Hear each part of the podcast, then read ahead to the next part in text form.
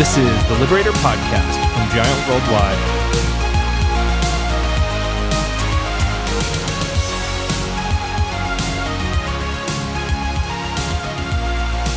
Welcome to the Liberator Podcast. My name is Jeremy Kubicek, and today I am with Steve Cockram. Steve is in the house from London. How are you today, sir? I'm doing very well. Jeremy, thank you very much. Yes, it's sunny in London today. I know everyone looks forward to the weather update. The snow is gone, the sun has come. Hey, it's uh, it, no no travel for us this week, right? That's good. It's very good. Yeah, yeah, yeah. I've got to go to California next week, and I know you've you've got travel coming up, uh, coming to Oklahoma. Actually, I'm excited to have you uh, in Oklahoma City, which is going to be great. Exciting. Got any words of wisdom for, for us for, uh, to start before we, we jump into our world today? Any any banter, anything you want to make fun of? Well, of me or anyone else? I never make fun of you, Jeremy. You make fun of yourself, so that's fine. Um, no, I think what I, I think I, I posted onto uh, social media. I, I know there's a very strange game that you Americans don't really fully understand called cricket, but it was a really interesting ethical moment um, where basically Australia, who who have let's just say tendencies from the past, which uh, you know will remain remain doubtful. Stereotypes. Yeah, well, we, we, don't want to stereotype directly, but we had basically one of the most successful, um, probably the, the being compared with Don Bradman as the the best cricket batsman for the last hundred years basically decided at lunchtime in a game in Cape Town that the team would cheat. And they actually, I mean, they did it incredibly badly, but basically they got caught and they came out saying, yeah, we sat down as the leadership group, as he called it, and we took a conscious decision, which was we couldn't get the ball to reverse swing, so we thought we'd cheat. And they thought they'd get away with it. So for me, it was one of those sobering moments which says, it takes a lifetime to build a reputation, and integrity is um, so hard to earn, but so easy to lose. And just that understanding that in the moment of what he will look back on and that team will look back on as an appalling defining moment in who they are as leaders, that they will be remembered in history for that probably more so than any of the statistics that come in. So I think just this idea when we talk about leadership, we're always saying, guys, it's so hard to be a leader. I mean, everyone craves the idea of it, but not only is it lonely, but everyone thinks they know better than you do. Um, but this idea that basically when you carry real uh, leadership and responsibility, that you carry, as it were, like you, you realize the whole of the Australian nation defines their identity through their sport. And you had everything from the Prime Minister, or be the present equivalent, basically coming out and saying how appalling it is and how the country had been let down. So one minor indiscretion um, will undermine influence massively. And, you know, that idea of being intentional versus accidental, um, I, I, feel for them. I know it will be a painful process, but I think that's my just my little challenge to me and to the rest of us to go, guys, where, yeah. where are we in danger?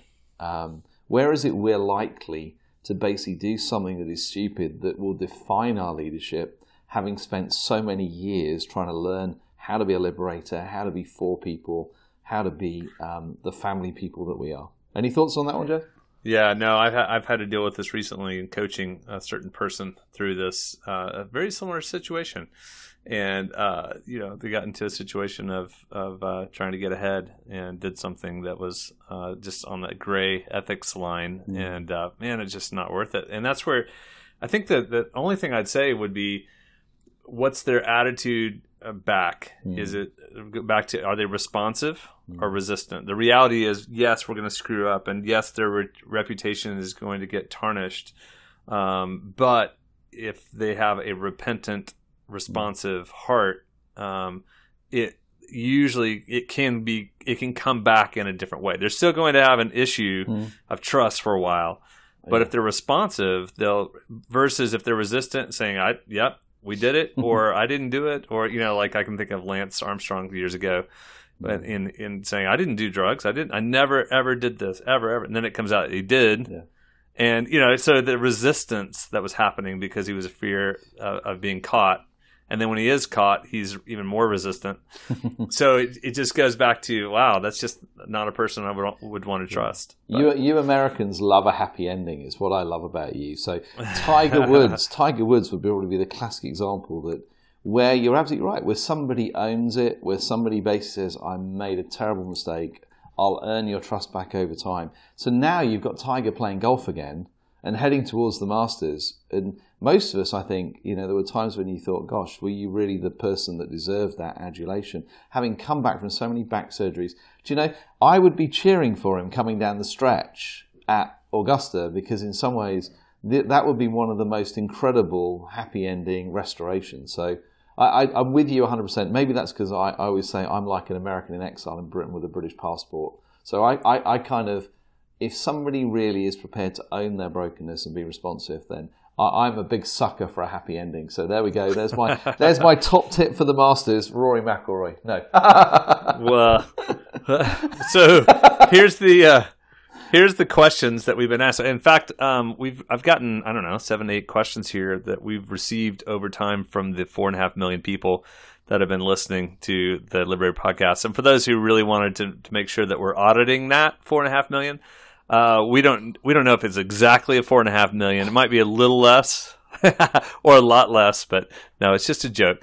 But the, the simple fact that uh, for those who are listening, we have had a few people send in questions over mm-hmm. time. I've got them collected today, mm-hmm. and we thought today would be kind of great to go through that list and well, the kind big of the issue, mailbag. The big issue in our statistics, Jeremy, is we seem to have plateaued in our listenership. If we've been stuck oh, at four, true. we've been stuck at four and a half million for about the last six podcasts. So please, can you uh, promote it and put something nice on iTunes about how much you appreciate us and see if Absolutely. you can tip us, tip us over the mind, five million barrow, five million. That would tell, be awesome yeah, just tell people about it and get your mom and your your dog to listen as well. So that would be really helpful. Uh, today, though, a couple of questions that we get asked all the time. We're going to start it this way, and we'll get into your questions. A couple of them are. It's kind of funny, even for my own family, uh, parents. Uh, now, what do you what do you guys do? What what does Giant do? And and then we'll I'll let I'll answer that one. Then I'll let you answer the question, Steve, of uh, why we started Giant worldwide. And but what do we do? In essence, um, we believe it's really a strong why. We believe that the world needs better leaders. That's where it really started with Giant. Um, and so we need better teams, we need stronger cultures. And so what we've done is we've figured out, Steve and I and our team, and we've got over 100 giants working in about 12 countries now as consultants in, in, in leadership and team transformation and culture but we figured out how to transform people and how to transform leaders to become self aware and self regulate, which is really, really hard. And we figured out how to do it through creating a common language, through creating a um, uh, visual tools, and those tools and that language really, really affects the transformation and multiplication. So we figured out how to transform leaders, and then we figured out how to teach them how to multiply themselves in their circles of influence, whether it's at home, team, organization, and with themselves. But it all starts with the individual leader, which we call a liberator. So that's what what's what we do in Giant. There's probably better ways to say it, but what we do in essence is we we are consulted to come in to transform people and to teach them how to multiply what they've learned inside the organization. And when they do, they take this content and these programs and these systems and it actually works. And we've been seeing it over and over and over again. You might want to add anything to that, Steve, or or you can tee it up to why we started um, Giant Worldwide, and then we'll get into the questions. I think no, that's really good, Jeremy. I'm not going to add to to that, but just to say good job.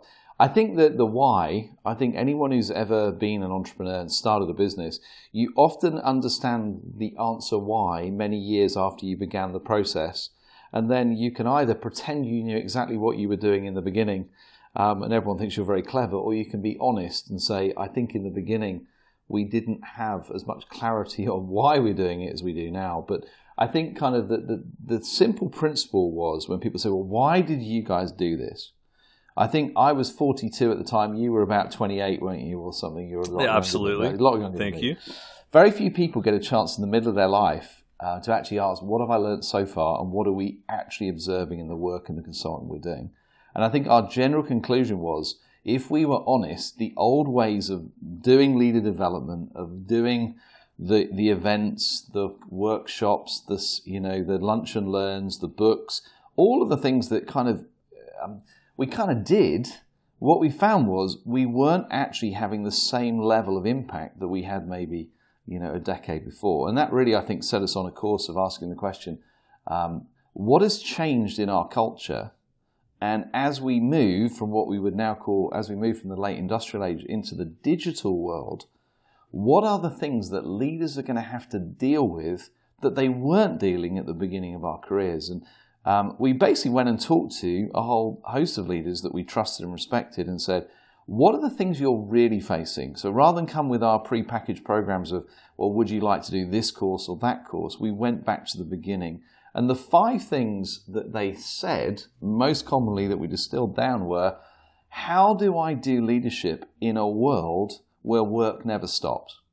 In the old days, I used to go to work, I used to come home from work, and I had a weekend.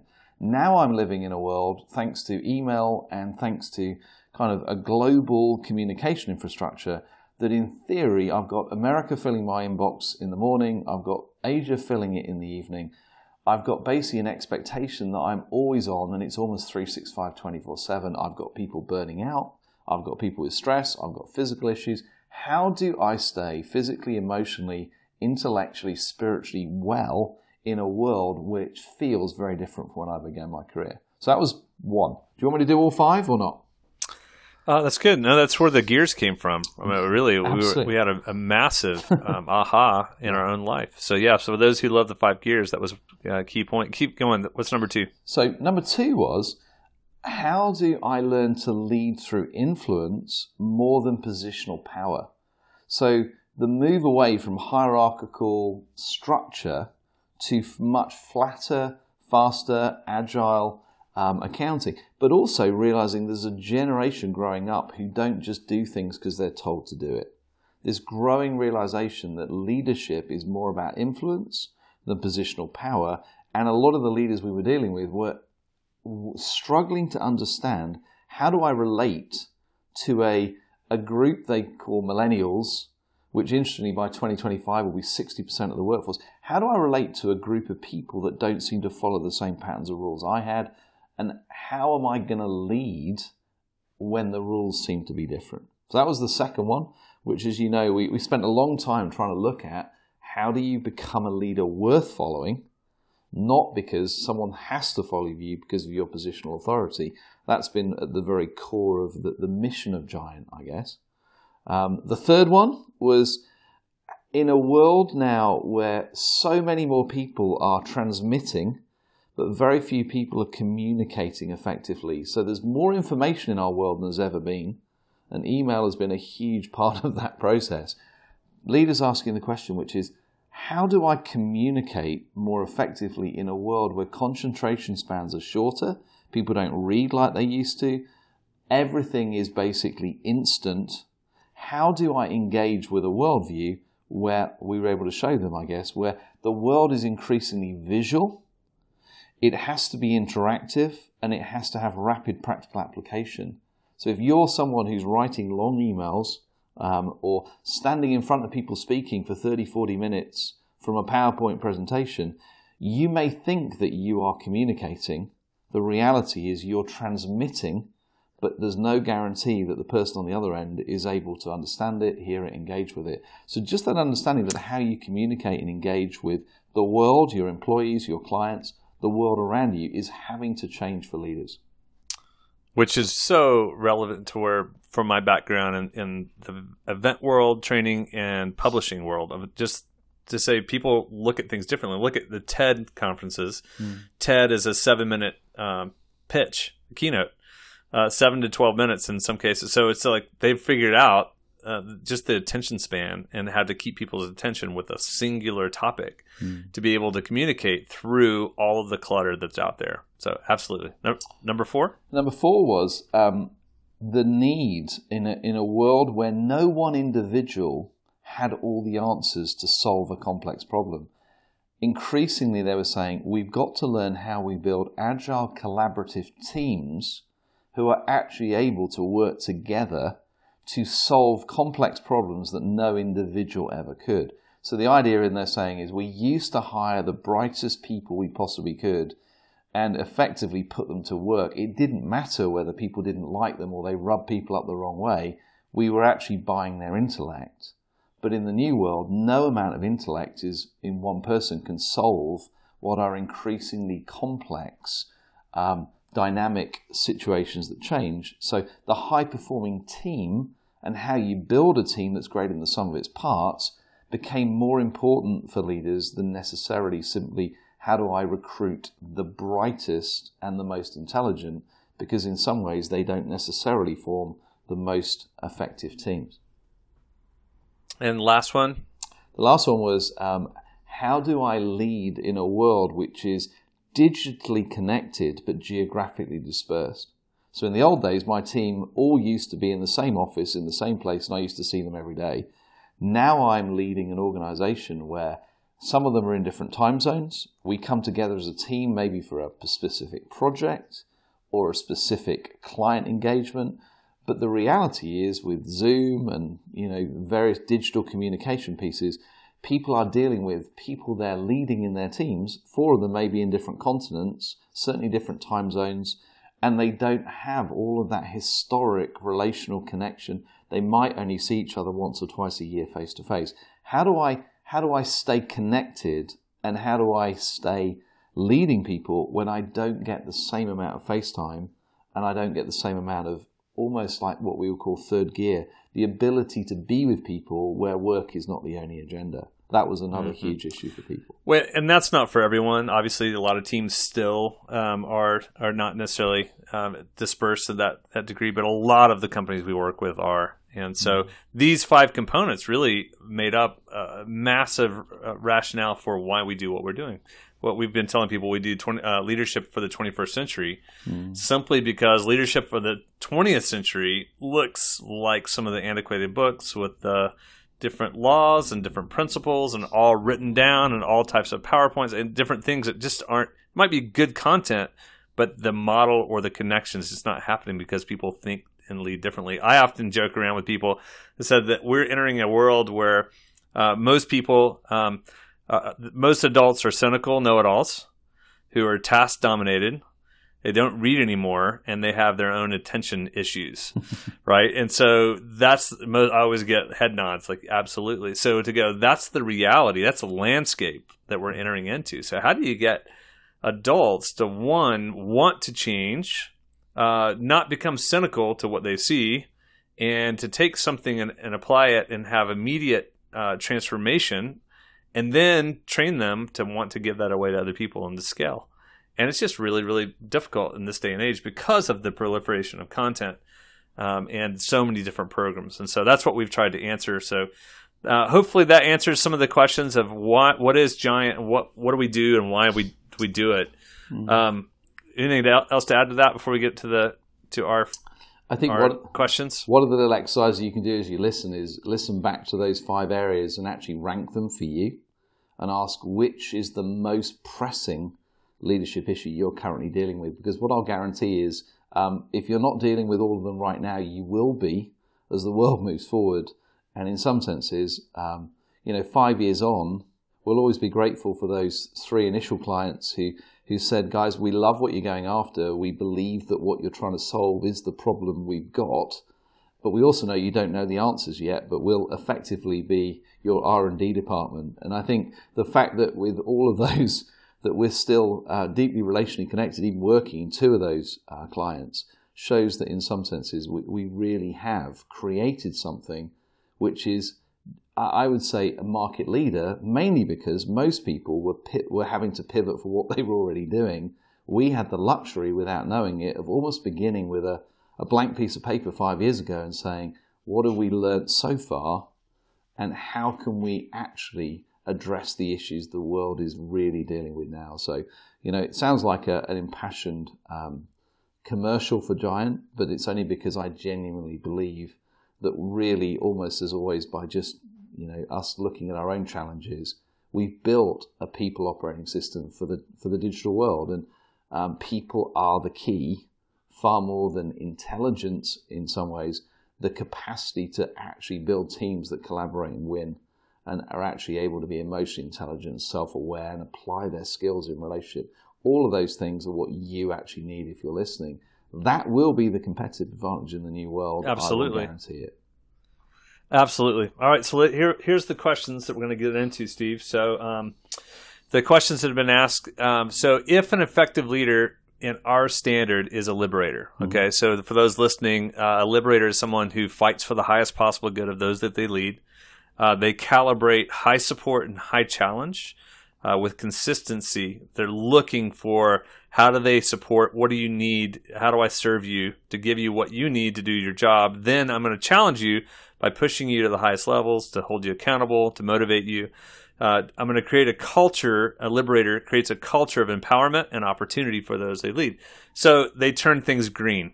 Okay, that's an effective leader. That's what we call the liberator versus the dominator or the protector or the abdicator. And if those listening for a long time, you understand that's what the Liberator podcast is about. We're trying to raise up a different standard of leadership called the liberator. So if that's what we claim as an effective leader, the question that we're going to ask and we're going to talk about here is how do we stay motivated? How does a liberator stay motivated when they're uh, dealing with drama and issues and pressure and people? So personally, uh, so I'm going to start with you, Steve, and I'll answer it too. Um, how do you stay? How do you stay motivated as to, to be a liberator when sometimes it's easier just to be a dominator or to abdicate? That's a good question, actually. I think for me, um, I'm very rational, reasoned, and logical. So for me, I have to have undergirding principles of why I do what I do, because they're almost the anchor points that I go back to um, to go. Why? Why am I? Why am I doing what I do? So for me, I think I always begin with the end in mind and say, what is what am I? What's my life vision? My life passion? And in some senses, how does that continue to shape what I'm doing in the present? So you know, um, for me, my I love you know the idea of going. How do I help people truly discover who they are at their core, what we call their identity? How do we help them find what they're really passionate about to remove those inhibitions and prohibitions? What would people do with their lives if they had a real choice? And how do you then begin to help people live into that reality? So I think for me that that, that, that being a liberator, for me the, the, the call is almost I, I'm almost my life is to be a liberator for liberators. That every day that's my lens of going, how do I live the limited life that I have, where actually wherever I go, I'm intentional in that process. And I think for me, knowing that purpose, knowing that's what I do at my best, knowing that's where I get, I guess, the greatest sense of reward, even though it's hard at times, I actually have to write those things down. So if you ask me, why do I do what I do? What am I passionate about? You'll get the same answer, and you will have got the same answer for the last five, ten years, because that's the anchor point for me, which I go back to when I go, why am I getting out of bed this morning? Okay, this is why. Mm-hmm. What about you? And it, yeah, same. I have, uh, and we talked about this. Called it, we call it the daily charge. I have to wake myself up. I did it this morning. I got up a little earlier, and I reminded myself who I am. Mm. And um, you said you were a rational and logical. I guess I'm an irrational, illogical person. And no, I'm joking. But I, am much more emotional uh, than Steve from the uh, ENFP versus the ENTP. But the feeler in me, it's really interesting. I have to, um, I have to make sure that I'm, I'm good with three areas. Um, one with myself. Do I feel good? Personal integrity uh, two with God? Am I connected to, to God in a way that I feel is right from a faith perspective? And three, my wife. Mm-hmm. Um, am, is are we connected? Are we doing well? And if I'm off in one of those areas, it really affects my motivation for everything else. Mm. So I'm learning this to know myself, to lead myself. I'm learning I have to be solid there. And so I realized I've been incre- I've been kind of abdicating in those areas a little bit here lately and i'm like huh i had a wake up call this this last week this weekend in particular. So i got up this morning i just reminded myself I, I worked out this weekend i did some things this morning. I just went back to some of my old uh, rituals if you will to motivate myself and to get myself because uh, like you and I are very similar but people need us and we've got to be full. Mm-hmm. i've got to be full for them to get anything out of me if I'm not full, if there's no water, there's nothing in the fountain, they're not going to have anything to drink. So, what does it look like for my cup to overflow enough for other people to receive that? Which is really the mo- the motivation for me. So, the motivation was actually I saw a friend and I kind of felt this way, like I didn't have much to offer, and that was motivation for me to go. You know what? I need to go back to my source so I can have motivation. I can have something for for him. So, um, good. All right. Next question. The next question is um, How do we, as leaders, um, how do we uh, connect with those who fall below you on the org chart? Mm. So the idea is if you if you're any of you listening, right, you've got people that you might connect with, but they might not be on your team, uh, or they might be on your team, but they're one, two, three layers below you. Mm. How do you connect with them? How do you communicate with them? Uh, this obviously was a question of, of, a concern or an issue from one of our listeners. So, how do you do that effectively well without, you know, uh, I don't know, messing it up? Any any thoughts on that, Steve? Yes, um, a lot of thoughts on that actually. Um, the first thing to say is you, you have to have favourites, which I know some of you will go that that can't be true.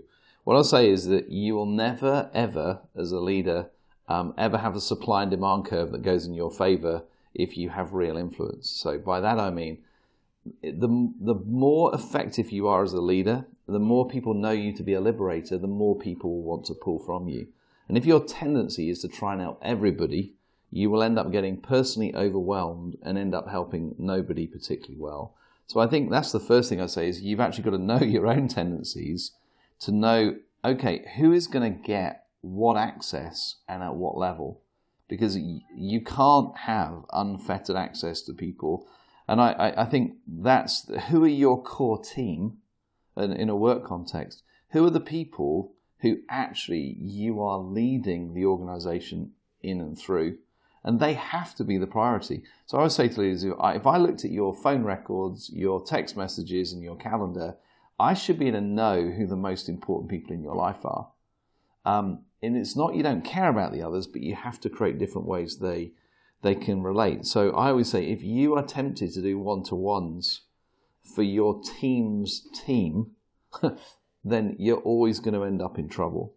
Because the reality is, people will always try and get around the line management structure to get to the place of greatest influence. And by trying to help, you'll not only undermine uh, the people in your team, you will also basically create an, uh, a level of uh, expectation which you can't sustain. So, one of the things I often say to people is, is why don't you set a couple of fixed times a month where you invite the people who are in your team's teams, usually 30, 40 people, and have a breakfast and a lunch, not on the same day. And the goal is you say, you all get an invite. I'm going to have it for 45 minutes or an hour, whatever it is. I'm going to give you a little bit of an overview of what I'm seeing at the moment. So, you know, people are always interested in what are you seeing? What are the trends? And a little bit of intro, 15, 20 minutes of intro max. And then I'm just going to do Q&A and I'm going to give you a chance to ask the questions because one of the other things you'll find is leaders are usually pretty good at talking. I would much rather I've learned actually address the real issues that those people they feel connected to you. They don't feel as connected as your immediate team because they're not meant to, but they feel a degree of relational access. And what most people are looking for from leaders is how do I feel like I'm connected in a meaningful way and hearing the direction of travel and have a chance to have some kind of engagement with you. So that's my kind of top tip. I don't know what you think on that, Jess. Absolutely. I would add to that discretion and discipline is one of our tools. Mm. And it's a tool that's so helpful for me because I've gotten in trouble with this a lot in my life because I get so excited and the excitability. I want to talk to people who are excited. And if they think they're excited, I'll keep talking. and so, his, especially historically. Um, and so, this, this tool is real simple. Uh, what to share and how much? Uh, who do I share it with? And are they the right people? And when do we share it? And is now the right time? And oftentimes, especially if you have a title, uh, a, a, bigger title, what to share and how much. And if you share it to with the wrong people, they'll take it as a promise, or they think that, that you need, that you're expecting something, or they won't know what to do with it, so they'll go to someone else, and it spreads all types of chaos. Mm-hmm. And then it comes back to you, and all you were saying is like, all I was doing was just talking about an idea. What's the big deal? I don't understand. So the the reality is um, to really communicate to those below you in the organization chart, you almost have to stay to the standards of the boundaries you've already set. If you're the leaders, you define the culture. So Steve has some great points of, of ways you can do that to where you can speak in. Um, I'm in fact I'm coaching a senior leader of a large firm tomorrow. That's something that he does quite often and it's a skill set of his to go in and be disruptive. And uh, I'm actually trying to work with him on how to do this and how to make that, um, how to not uh, go in and, and really, really mess up the, the entire organization simply because you're excited. So, um, but there's ways to do it, and hopefully you, have got some some uh, ideas. That's again one tool and one idea for you. Um, we have to finish. We've got to wrap up. But before we go, I want to ask, I want to mention uh, one thing. Um, if you are an organization or a team that wants to get to the next level, realizing that it's the 21st century and that what you've done is maybe not working to the levels that that you want it to, then I would just ask you to uh, simply reach out, um, just in a simple email, uh, Justin at giantworldwide.com. Just send an email and um, of, of, interest, and we'll we'll set up a, a, call or have a call set up to talk to you if you want to take your team to the next level, or if you want help, um, and it, it, from any of those uh, perspectives that we've talked about today. Steve, do you have any last words for us before we go? Any hoorah? Hoorah! It sounds like I've just joined the Marines with uh, Brian Williamson. No, I think um, I, I love the opportunity. I mean, thank you for asking the questions. I think what you know is we, we can talk on this stuff it's been our passion because it's also been our struggle. And uh, you'll you'll hear again that constantly go. You never graduate the school of self awareness. You, you never you never get there, unfortunately, because the tendencies and patterns we have as leaders, the moment we become accidental, they basically reappear. And I think that just understanding from where I started at the beginning of how hard it is to be consistent over an extended period of time how hard it is to be someone who keeps that level of integrity and trust and discipline and discretion that Jeremy alluded to. But I think just the, the, the challenge to go, that is what the world is looking for.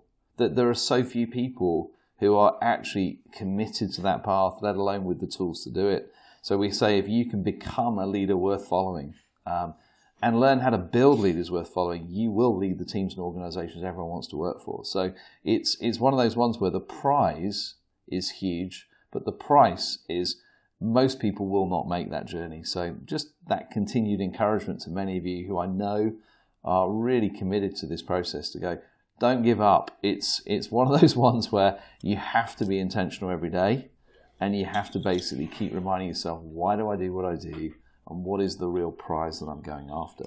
So there's my final thought we need uh, we need more leaders. We need more leaders who are worthy to follow, and we need more liberators. And we're hoping that you can understand it. We're hoping we help you, encourage you, give you wisdom, insight, tools, language, concepts to do that. So that's our goal and our whole purpose of Liberator Podcast. Yeah, if you'd help us get past five million, just telling people about the Liberator Podcast, that would be awesome.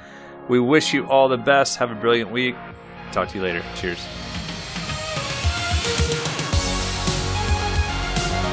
Thanks so much for listening. That concludes today's episode of the Liberator podcast from Giant Worldwide. You can find out more information about us online at giantworldwide.com.